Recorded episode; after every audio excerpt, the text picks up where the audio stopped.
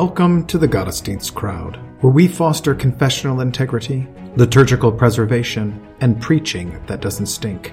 We believe that the historic liturgy of the divine service is more than mere cobwebs of antiquity, but it is a true treasure of the Church to be dusted off and brought down from her attic to be enjoyed. So let's get dusting. Welcome back to the Gottesdienst crowd. This is Jason Braaten. Today we have with us Dan Merz. He is the pastor of Emmaus Lutheran Church in Livingston, Montana. He's a first-timer, so welcome, Dan, to the Gottesdienst crowd. Thanks, Jason. Glad to be here. Long-time listener, first-time caller. Oh, wonderful. I'm, I'm trying to do my best uh, Rush Limbaugh impression. That or I did a lot of Jim Rome growing up, working outside, so I hope I have a good take and don't get run.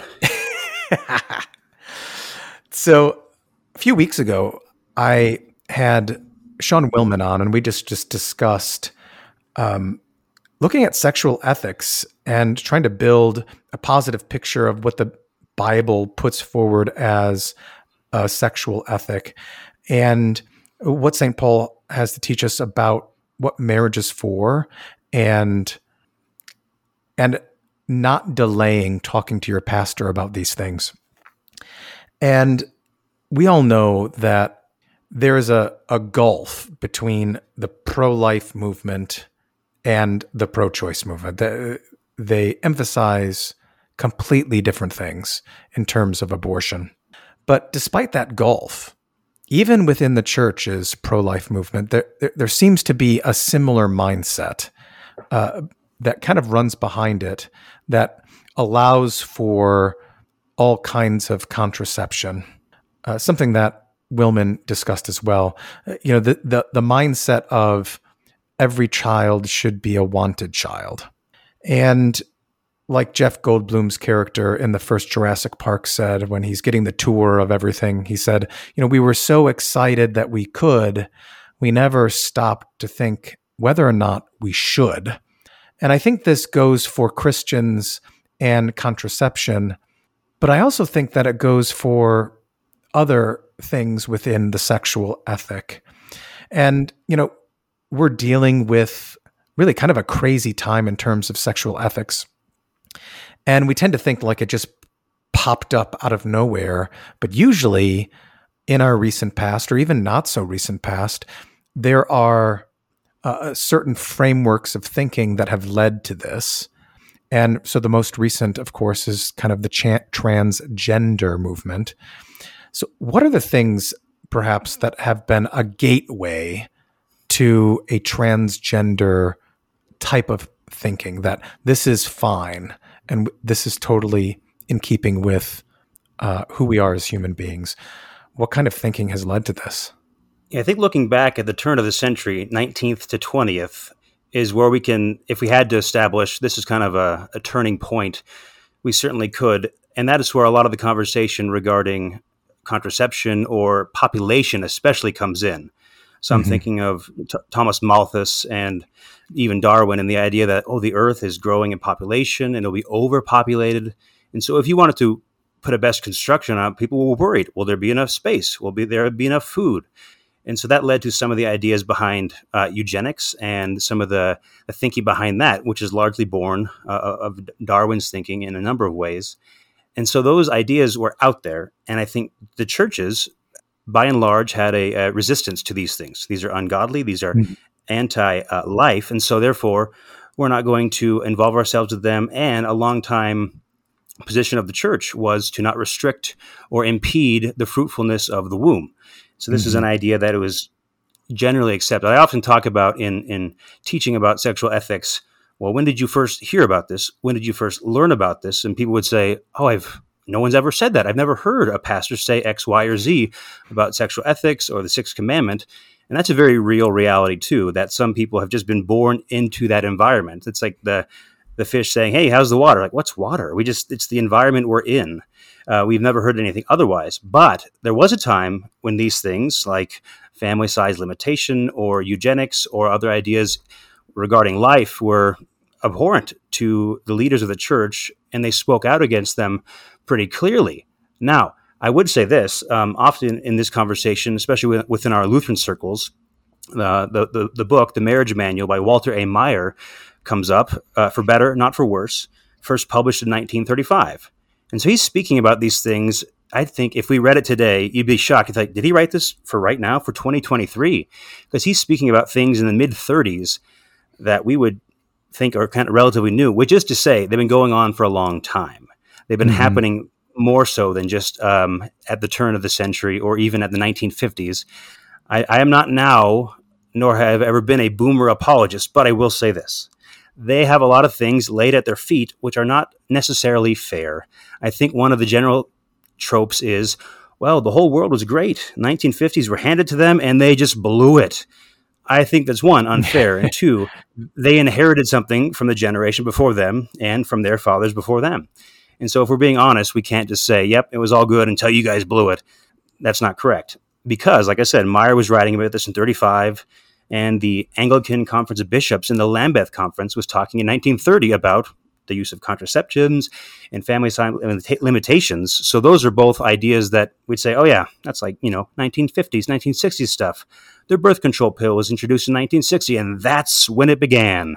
Incorrect. Yeah. And so I think to speak accurately and fairly about these things, we have to look, like you said, to the to the tracks that were laid down even before the train got to this particular station. But I think one of the ideas that brought us to the transgender movement, I remember when, oh, I think it was a couple of years ago, either Time Magazine, they had a, a cover issue called The Transgender Tipping Point.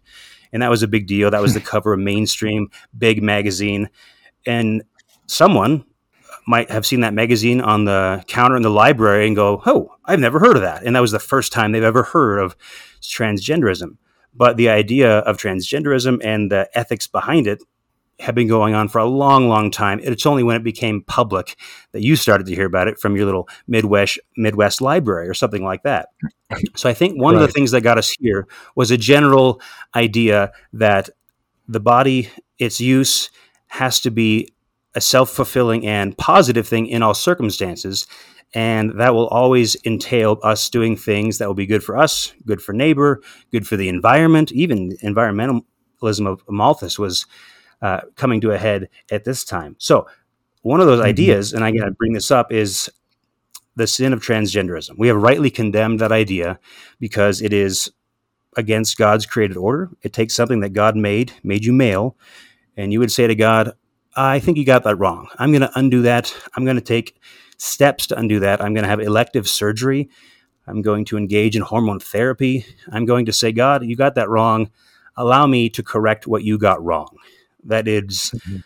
a way that they would describe it. Maybe they wouldn't use those words. They'd say something more like, I'm going to finally be who I really am, which is just a euphemism for rejecting how God made you to be.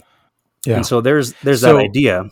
Yeah. So the it sounds like one of the main kind of mindset frameworks that it, that's operating kind of like the DOS program behind, you know, every Windows operating system is Um, the, the the idea that you stated that our bodies and the things of creation are meant to fulfill our own desires instead of fulfilling the desires of the one who created and created all things. Certainly. And that really, The Century of Self is that very influential book that was uh, you know, written this year, uh, this last century, and it reflects pretty well the thought that I'm the, I'm the beginning and ending of happiness, of fulfillment, and of moral good. And therefore, if those things do not accord with my own desires and really authentic me, uh, they can be set aside or rejected. And I think, mm-hmm. again, if to put to put the best construction on these things, some people would say, well, this is for the good of the environment. I want to make sure there's enough food for me here in America and those those people over there. But as with anything, give inch, take mile. People would take these ideas, these exceptions to morality, and then turn them into rules. And that is mm-hmm. a, a big problem with Sixth Commandment type issues, is you'd be discussing um, sexual ethics with someone, and they'd say, yeah, but what about this really rare, really often not pursued, exceptional, strange circumstance? And you'd have to, as a pastor, as a theologian, say, well, I guess, yes, in that circumstance, that's an extra difficult thing. And then you go down that path and essentially grant justification for, for the action they're talking about. Whereas the better thing to do, the more faithful thing to do, is start with God's will. Start with God's design, mm-hmm. his purpose, and the blessings thereof, and just introduce that as the teaching, and then deal with exceptions as they come along, and gen- gently and genuinely try to help those people be more faithful. But it has come mm-hmm. often to the case, especially when it comes to sexual ethics, even on like contraception and marriage, cohabitation, some of the things that Wilman talked about, that a lot of these things were, I wouldn't say unheard of, because that's that's unfair. We're not we're not so new in our sexual ethics in the twenty-first century that we're doing things never heard of before, but it is very much more out there and accepted. And I think that's where we struggle. So these things have always gone on. There's nothing new under the sun, but we are becoming rapidly the outliers who hold a biblical Christianity and hold to God's mm-hmm. will for, for marriage, for children, and for living our sexual lives according to his blessing. And so anything like that will make you kind of a rebel and will make you kind of an outlier, which is to say mm-hmm. it'll take the strength that Christ grants to the faithful to hold on to these things, holding on to the truth of God's word versus succumbing to the waves and the currents of the culture around us. And all of a sudden we're swept away and we look, we look back and go, how did we get so far down this track? And that's, I think, really morally speaking, one of the things that can be talked about here. So, for example, the idea of transgenderism is is moving from God made me this way, or they probably wouldn't use that language, but I'm going to change nature. I'm going to undo nature and the will that has been put upon me. And this is a similar idea with, with the act of vasectomy. Vasectomy would say, God made me to be a fruitful man. He made me to be married to this woman. He made me to be fruitful, but I think he got it wrong. I'm going to undo that mm-hmm. by using surgery, by using the mutilation of the flesh. And that sounds a lot like transgenderism in a lot of ways, but we wouldn't necessarily mm-hmm. make that connection because it's been going on for quite a while. The first elective vasectomy was in eighteen ninety-nine. And ever since then, it's just kind of slowly and surely become part of the options for limiting population or reducing number of children. And you look back and go, well, was there ever a time when that wasn't something we did? Was there ever a time when that wasn't an option for the conscientious um, environmental person? And that's where we have to look back to. And I think one one thing we can do, one thing we can look back on is kind of the, the publications or the instant instantiations of the idea. That's often quite revealing to me. Let's look at these yeah. engrams. When when a, when a word would show up in text and literature, and as you might imagine, for vasectomy, it's kind of low and flat, and then it pops up around the turn of the century, and then it skyrockets in the sixties and seventies.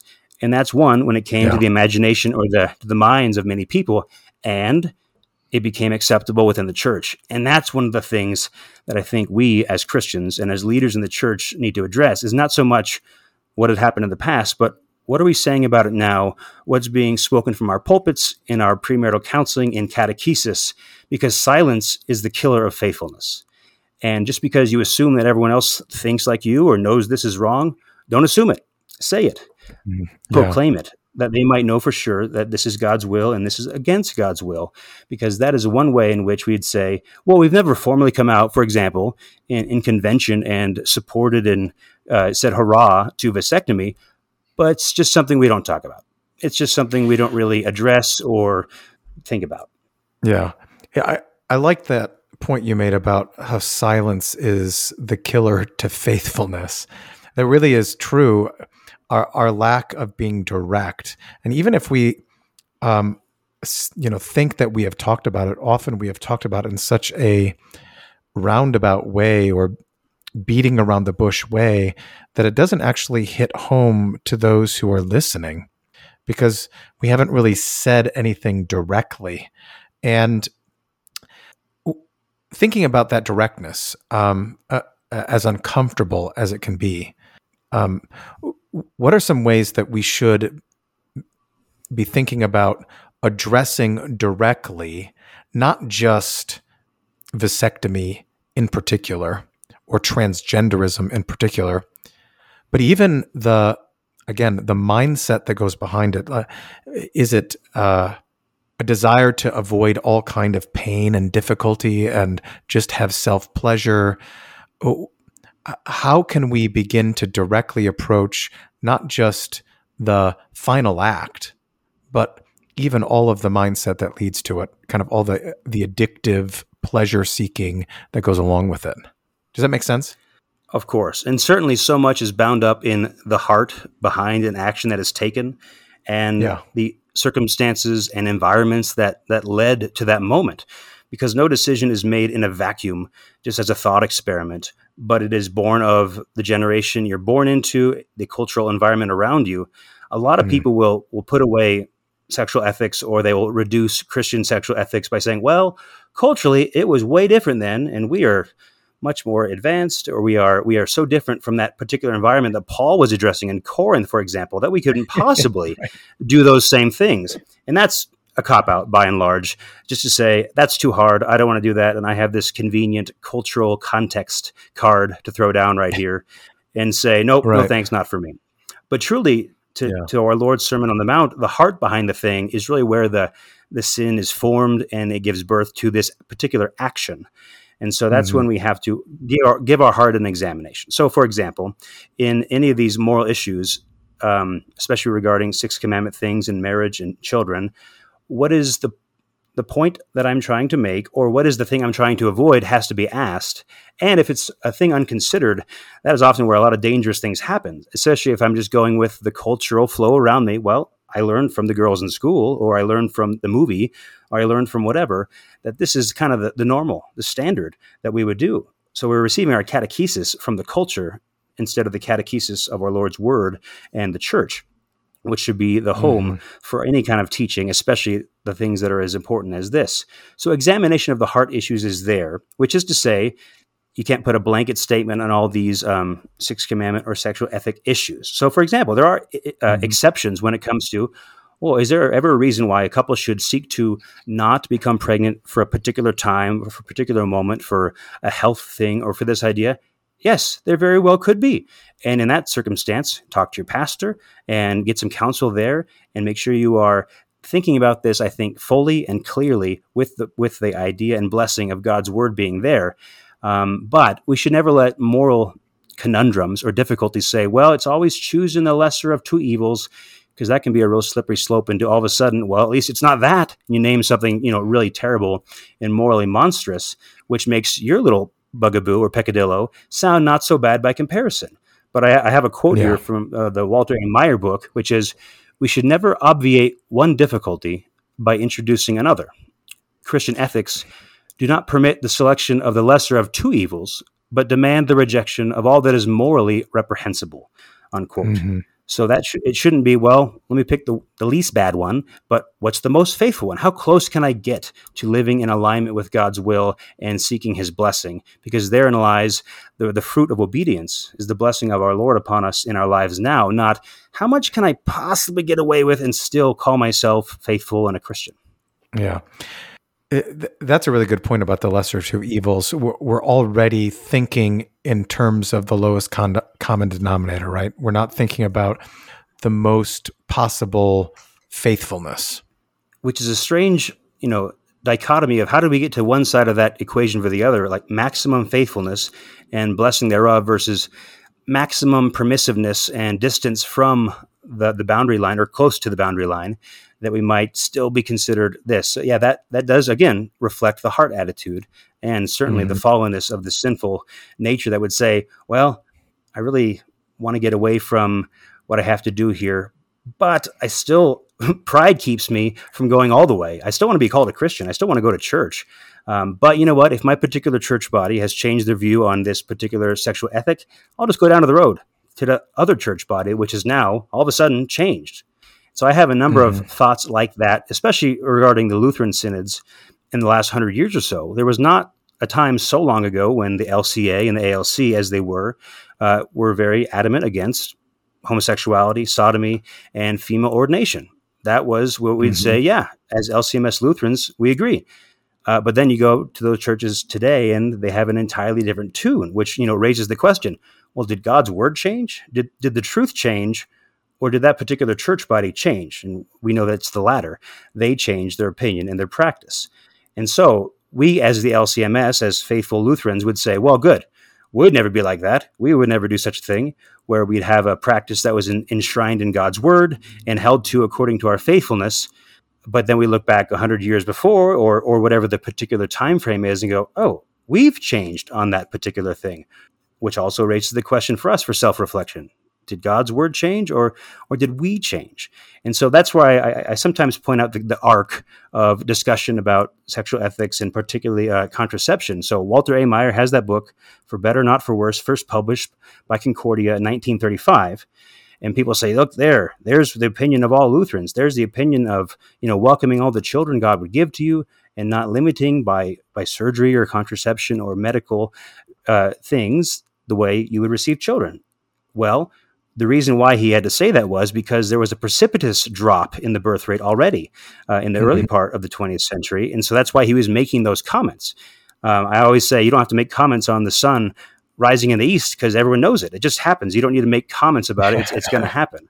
You start bringing it up when it starts rising in the north or something and say, whoa, it should be not this way. So Maier was making those comments. And then often, especially along the lines of um, publications from Concordia, they say, well, we have Alfred Rehwinkel. We have Planned Parenthood published in nineteen fifty-nine. And they might say, well, look, look at a big difference between nineteen thirty-five and nineteen fifty-nine. It was Rehwinkel that really opened the floodgates. Before that, everyone was completely faithful, and he is the one that opened the floodgates. That'd also be incorrect. He was just kind of saying the quiet part out loud. He was saying, this has been going on. This is happening in our parishes pretty, pretty extensively. And here's the mm-hmm. best Christian way to do it. So I'm not defending what he's saying, but certainly I would defend him by saying he's not the man that is to blame for the change in sexual ethics regarding the fruitfulness of the womb. And I'll bring that up yeah. to a close in that arc between thirty-five, fifty-nine, and ninety-nine, when I was in uh, catechesis and confirmation, I never heard anything about this. It was kind of, I would say, a very standard idea of people who have been raised mo- most recently in the Lutheran faith of, well, contraception and birth control, if used in a Christian way, is good. Just don't do abortion. We know that. We are big and strong on no abortion, but as long as you do it, you know, faithfully, thoughtfully, and for the good of everyone else, go ahead, which is what a big shift from fifty-nine and then from thirty-five and previous generations, which is to say there are some people out there, I would wager a number of them who've never heard, hey, when it comes to marriage, when it comes to birth control, when it comes to this, don't do that or do do that according to God's word. Oh, I've never, no one's ever said that. I've never heard a pastor say that. And that has to be considered as we reach people and talk to people, and not just the, the finger wagging, don't, but here are the blessings of Psalm one twenty-seven and Psalm one twenty-eight. Here are the blessings of Genesis chapter two and Genesis chapter five. This is God's will for man and wife, for children, for the population of our mm-hmm. race and faith. These are good things. And so I certainly think there's there's much to be said for being an accentuator of the positive things, not merely a finger wagging, don't do this. Yeah.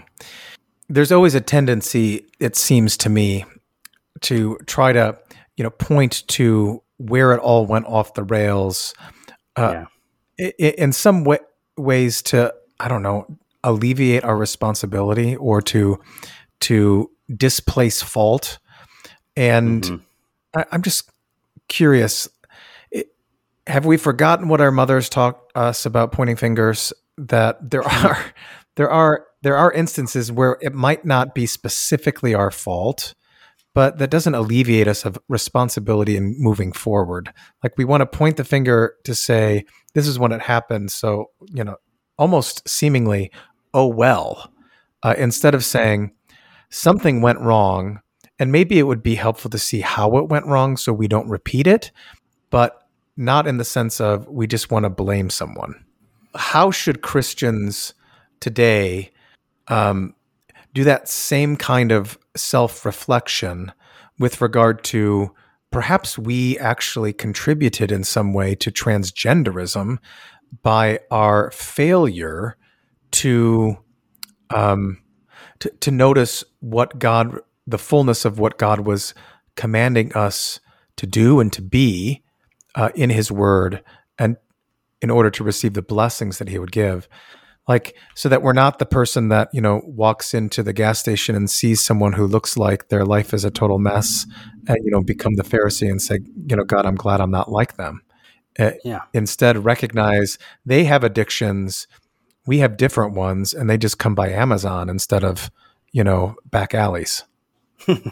No, that's a, that's a good point. Particularly the, uh, it feels good to us to relieve ourselves of the blame or the guilt to say, aha, if I can point back to this generation or this year or this document and say that introduced the idea into the church or that introduced the possibility of this practice into the church, I am thereby alleviated of the burden of blame, for one, and then two, of the responsibility to teach faithfully going forward. I think that is really a significant idea too. So we're not only going to point back to the past and say, this is where it happened. It's it's useful to know that. It's certainly useful to understand mm. how it developed, what was the situation, why it happened. It's it's useful knowledge. But then to say, yes, these fathers, these particular people, they erred, they did a wrong thing. But now going forward ethically and morally as Christians, if we were to continue in the same path as them without comment, without uh, repentance, we'd be just as guilty. We would be just as guilty as them. So it is our responsibility to then roll back the sins of our fathers, as it were, and then to live out our life faithfully in both word and deed before our own sons, that we might hand to them a better heritage and a better path forward, instead of them being able to say of us, well, my father was a pastor in twenty twenty and twenty twenty-three, and he never taught me this or showed me this. We'd be just as guilty as those people we point the finger at back down the line. And so it's crucial that we take positive action to present the goodness of God's word, to receive people's repentance, the changing of their mind, to think like God, to think with the church, and then the support as they live in this new way, because it will be increasingly difficult for the Christian to live faithfully, a sexually faithful life, uh, chaste and decent in all they do and say going forward, as we probably can forecast into the future. So therefore, mm-hmm. we need to be more outspoken about the blessings and the goodness of the Creator's order, rather than standoffish and, oh, I don't want to be political and I don't want to be, you know, controversial. So I'll just stay in my corner and just say, Jesus loves you. Amen. It's true mm. that Jesus loves you. There's so much, there's so much more that he loves you uh, with, with his word, with his teaching, with his instruction that will bless your life both here in time and there in eternity. So uh, I want to go there. I want to talk about the positive vision of the blessings that God has for us, and then how we have, um, you know, set them aside in some way.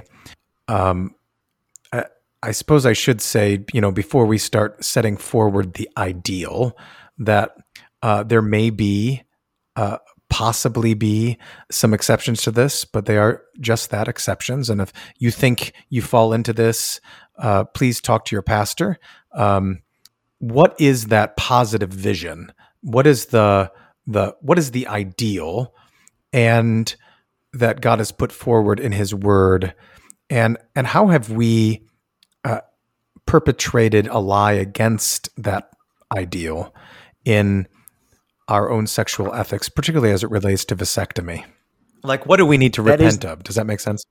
Certainly. Yeah, that is the place to start. And the ideal would be the creation, the good creation of man and woman in the garden. So God made two sexes. Mm-hmm. Sexual dimorphism is the big word for male and female.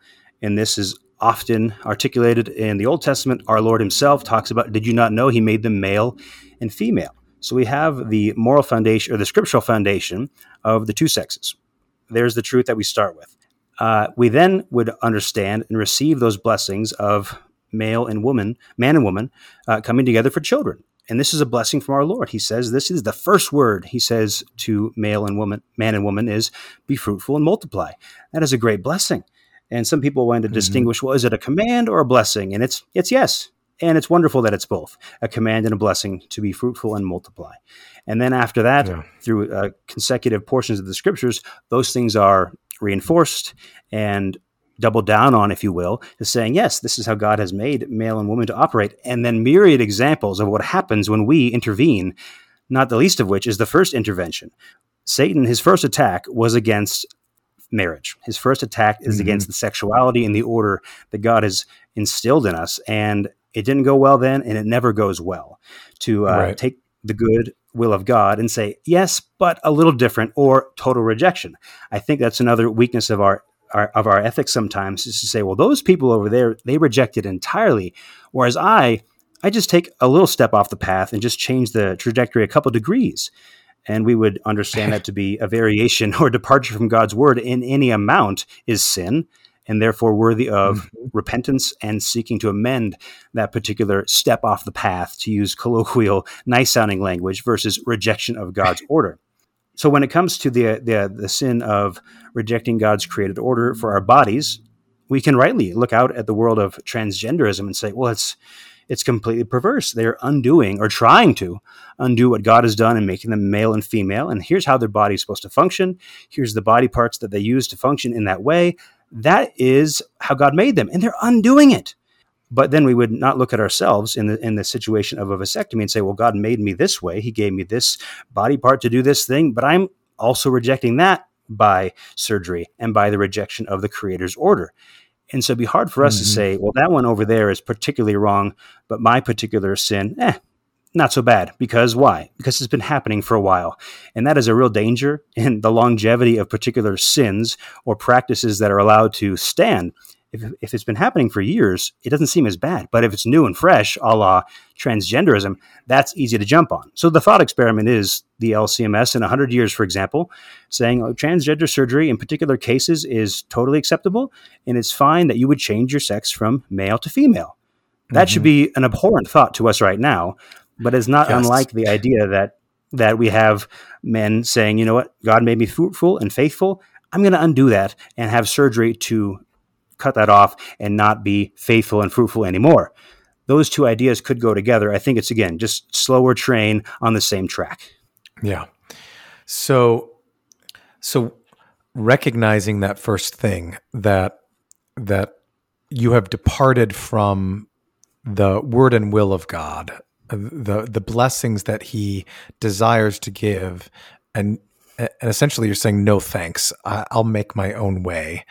Yeah. That's, That's kind of that first uh, s- step, if you will, of repentance. The, the the first acknowledgement is that this is what God's word says, and I I don't actually believe it.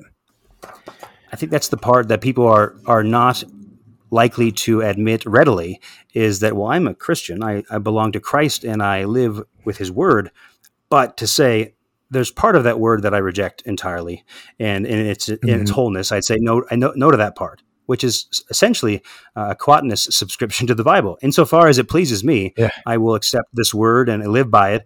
But the parts that do not accord with my will, well, I'll set those aside. Whereas we, as mm-hmm. Lutherans, as Christians, have a quia subscription to God's word because it is truth, because it, Jesus is the way, the truth, and the life. We mm-hmm. therefore submit ourselves under that word and receive the blessings by being there. Always that, that language of blessing versus curse uh, remains, and we have the chance to choose faithfulness or choose cursing. This comes very clearly in Deuteronomy, that God gives His people through Moses the opportunity to choose faithfulness.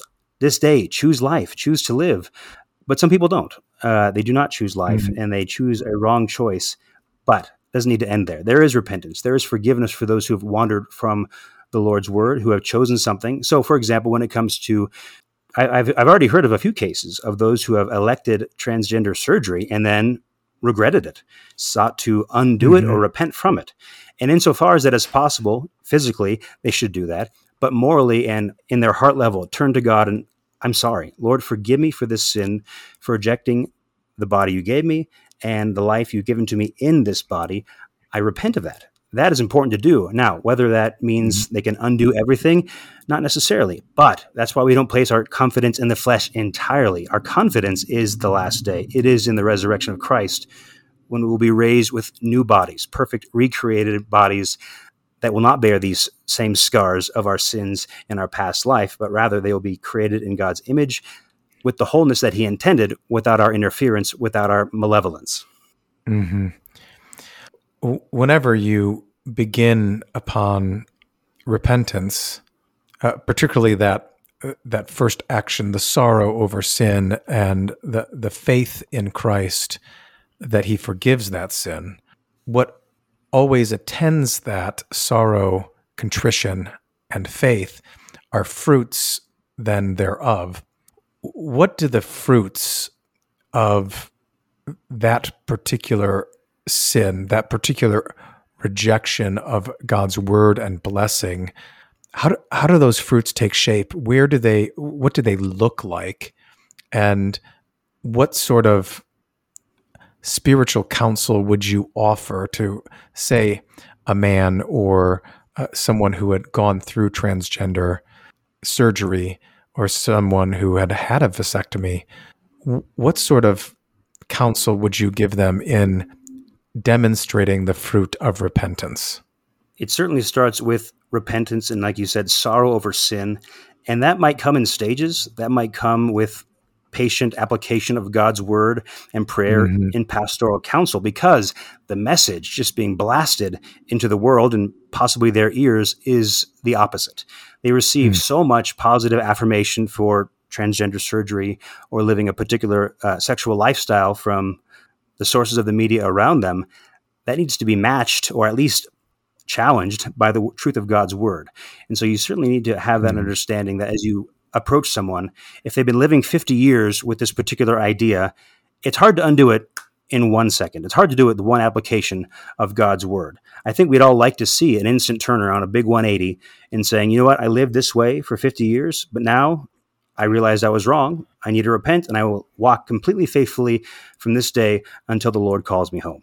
That would be best, but often, stubbornly, that is not how we are built. In fact, mm. the longer a sin has persisted and been accepted and not spoken against in the church or culturally reinforced, the harder it is to turn from it, regardless of the testimony of God's word against it. So there is certainly an element of pride when it comes to holding on to, hey, this particular sin here, I've been doing it for a while, and if I were to admit I was wrong about this, what would that say about this, this, or this?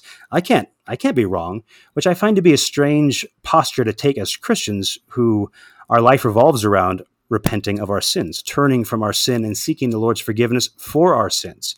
So to admit you're a sinner, at least for those of us raised in the Missouri Synod, that's part of what we do every week. We call ourselves poor, miserable sinners, and not pro forma, but truly. And then to receive that forgiveness is grounding for our entire life of the faith. So to have someone come along and say, I can't admit that was a sin because that would mean other things were a sin and I might have been wrong about something.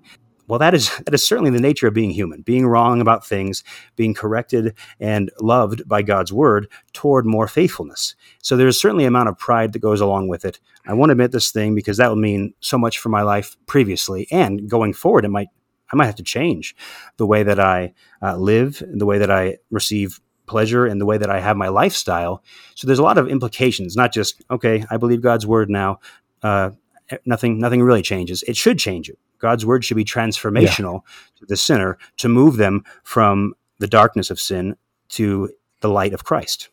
So what, so when that is, when, when that has begun, um, uh, particularly uh, let's focus just on kind of the, the the Christian male who has kind of adopted mm-hmm. the same kind of mindset as uh, uh, has become a, a, a gateway to transgenderism, or at least like pre-transgender, mm-hmm. if you will.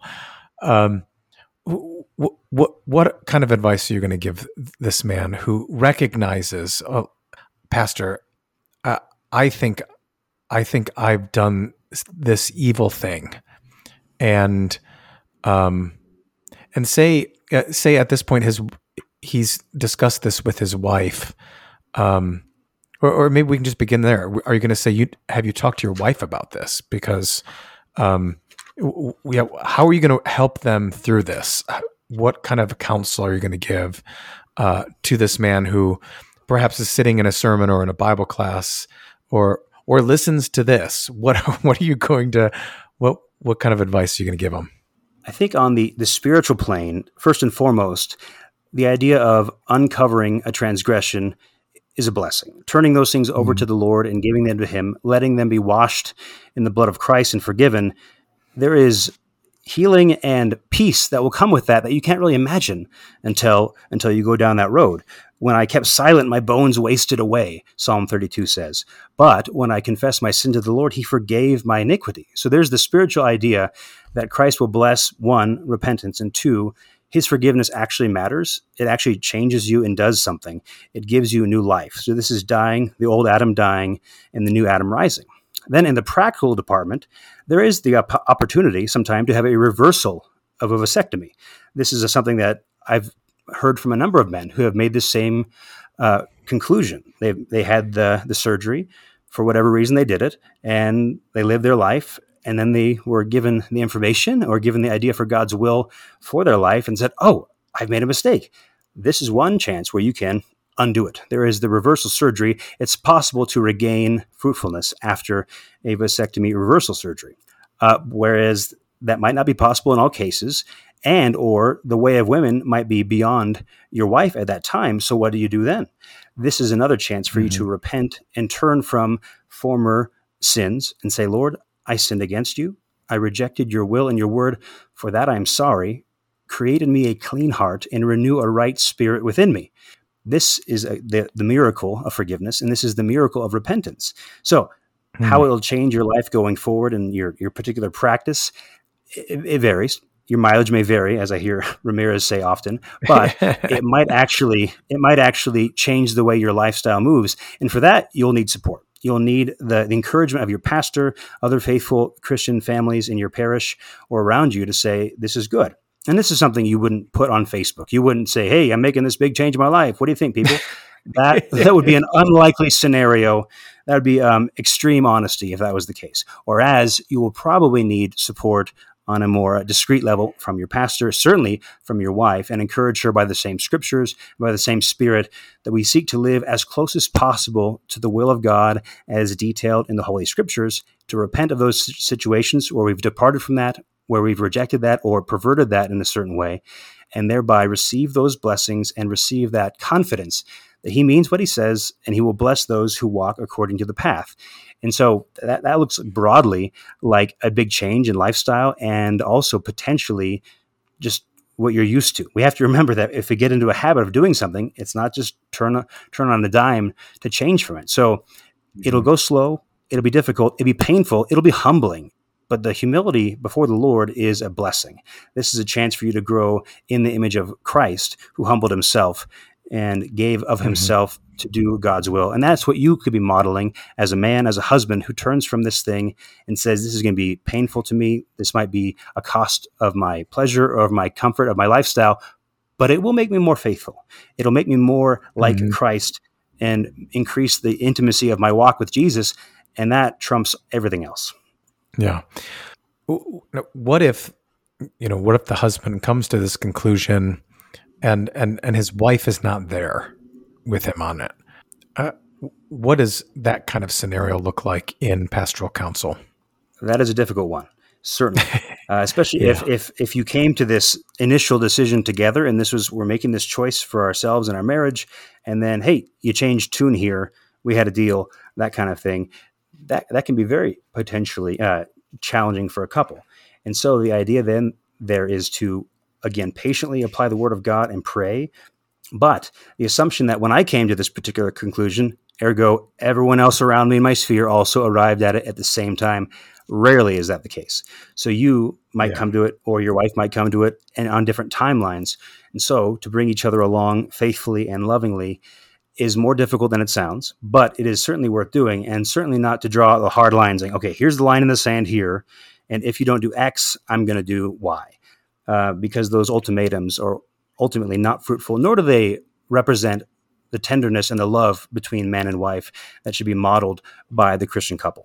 So it is certainly a challenge to come along, but I think the application of God's word, as always, and prayer is the place to start, and then patience and laying down your own life and your own desires for the sake of the other. That has to be considered, uh, certainly by the husband as as as Christ to his wife, but also uh, by the wife in her service to her husband and her helping of her husband.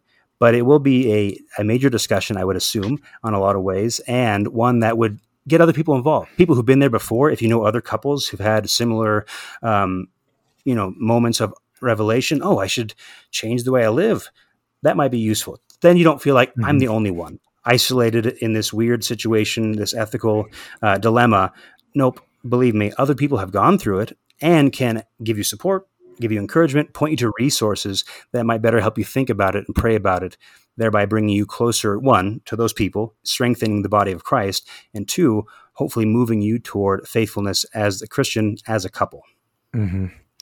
Now, what is your counsel to other pastors who might be Uh, fearful of bringing these things up because of the the pushback that he would receive, uh, particularly as you noted, uh, when it, in that arc of Wham, Rehwinkel, and your confirmation, um, they they just haven't heard this.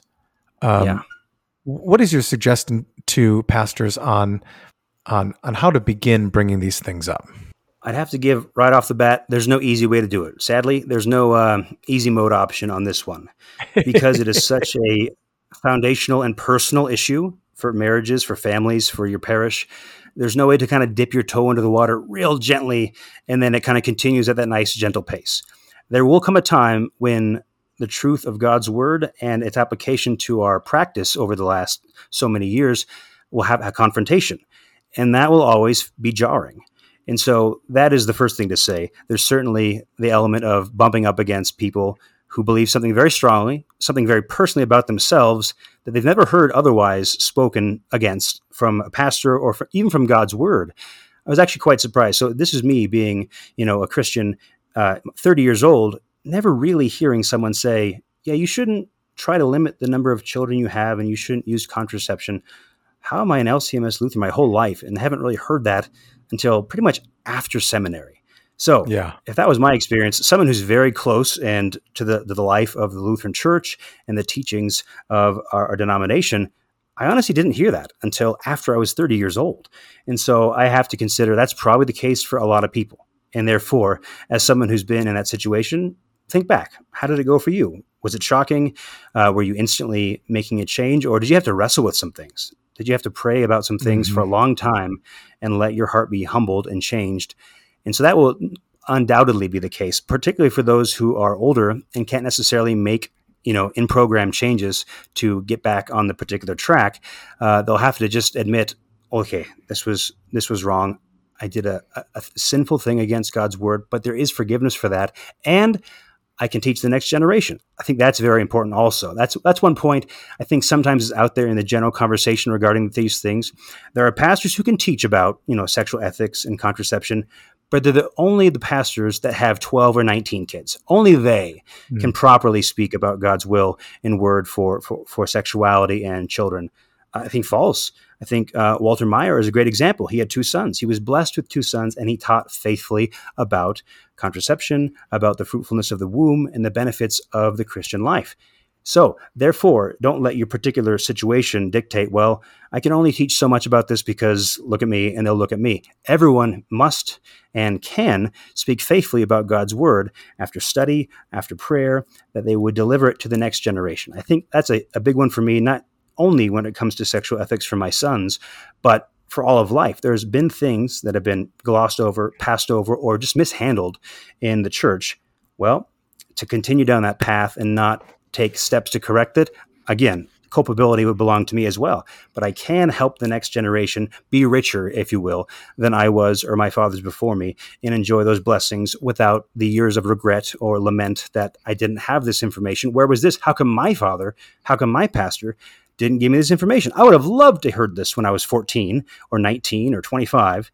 We have the chance now. Mm-hmm. So we can do better than what we received in certain situations and give more and more faithfulness to our sons. And it, and it hits everyone, it seems to me, uh, at a different time. So it's not like a one and done thing in yeah. terms of this kind of teaching. It is a constant thing that needs to be taught. We know we know this in in other areas.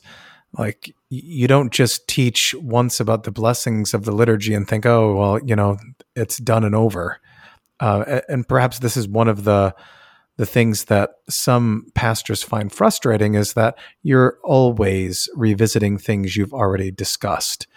And uh, if you go into your work understanding that you're going to have to revisit and you're going to have to talk about the same things over and over again, um, just like you proclaim the gospel over and over again, uh, it doesn't become such a, a, a frustrating uh, enterprise.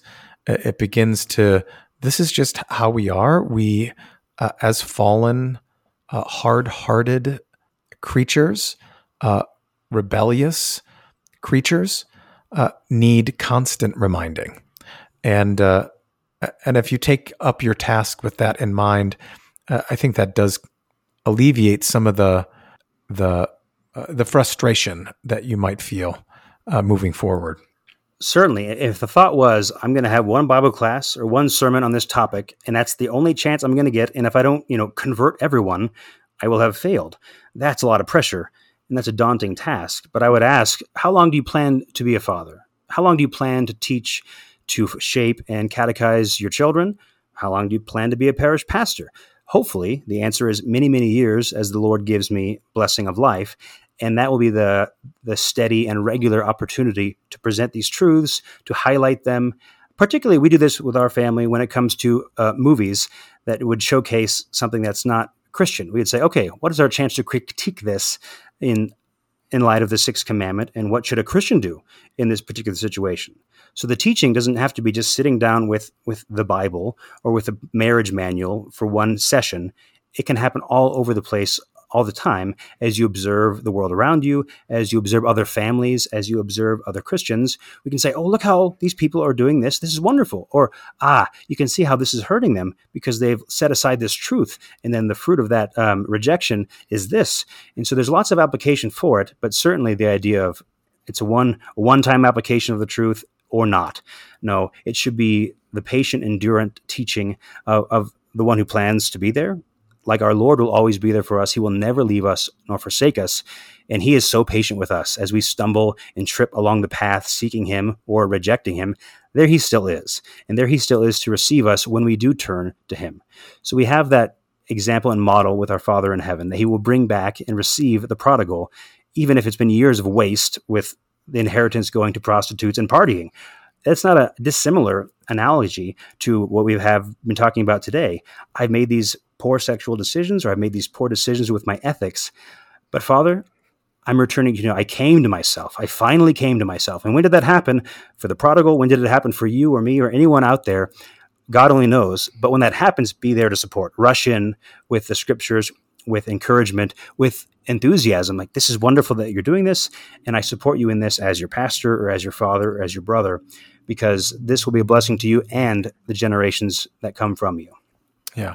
So uh, earlier you, you gave us the three things uh, as to why we've uh, stated that transgender surgery is wrong. You know, it's an elective surgery.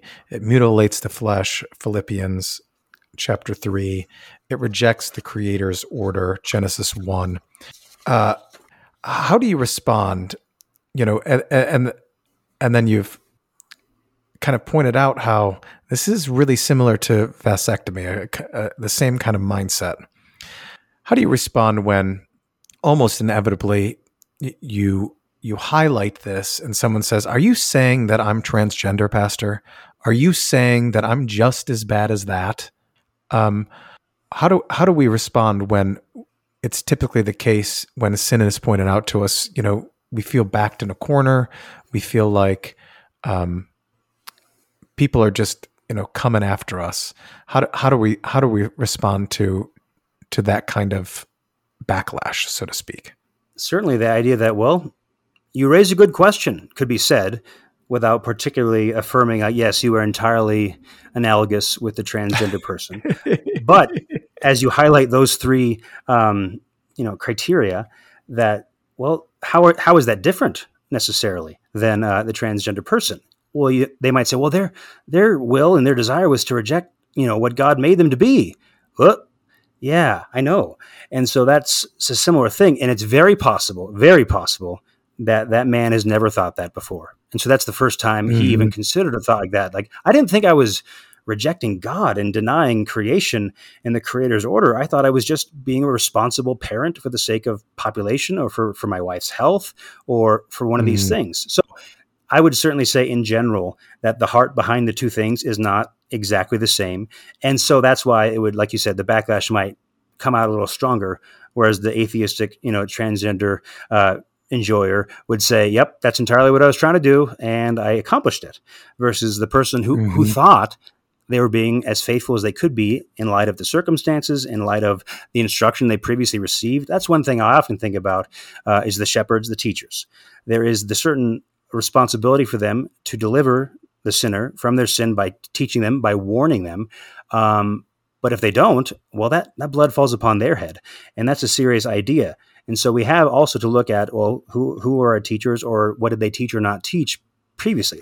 That doesn't excuse us. We ultimately will, one, bear the, the, the, the thorns, if you will, of this particular act. But two, would say, well, where was this person before me? That's not a cop-out to remove all culpability from the man himself, but to say, well, what was your heart when you did this? Why was it like that? And how does that accord with or discord from God's will in Genesis one or Psalm one twenty-seven, for example?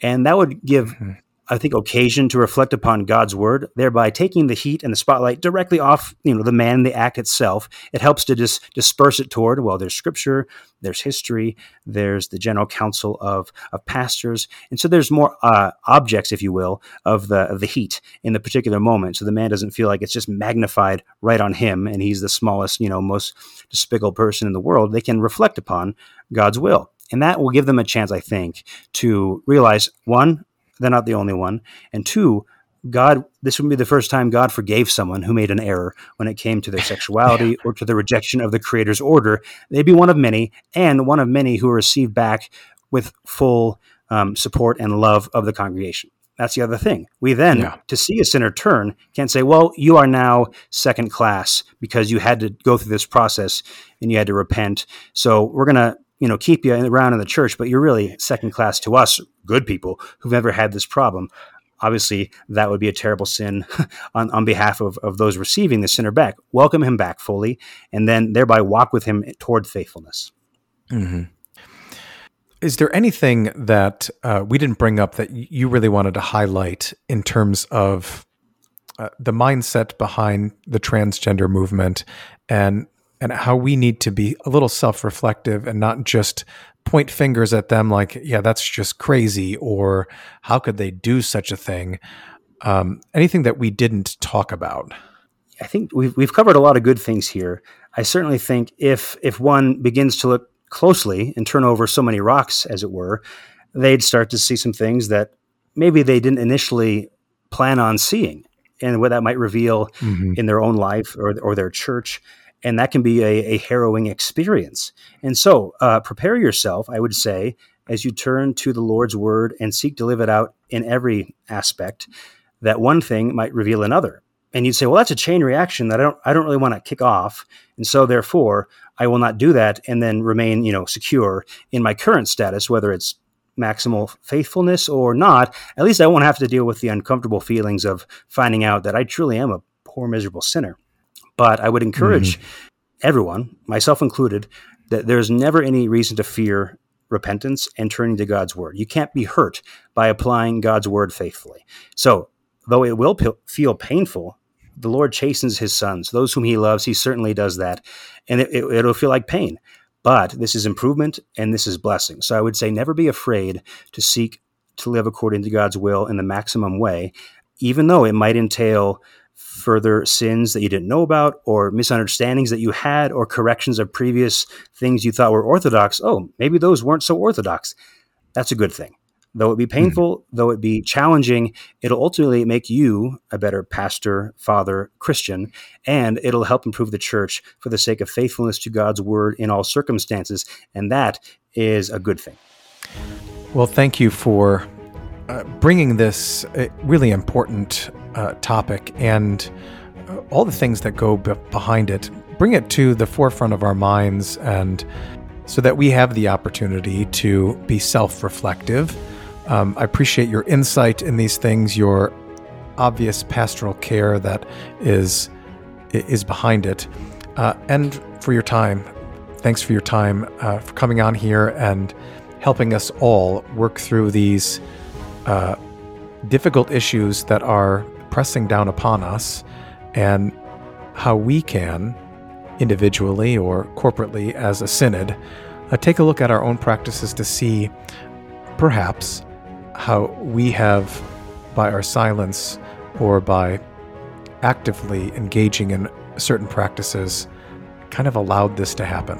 So thank you, Dan, for your time, your insight, and uh, Uh, blessings on all your future work. Thank you, brother. It was a pleasure to be on. Look forward to talking with you again.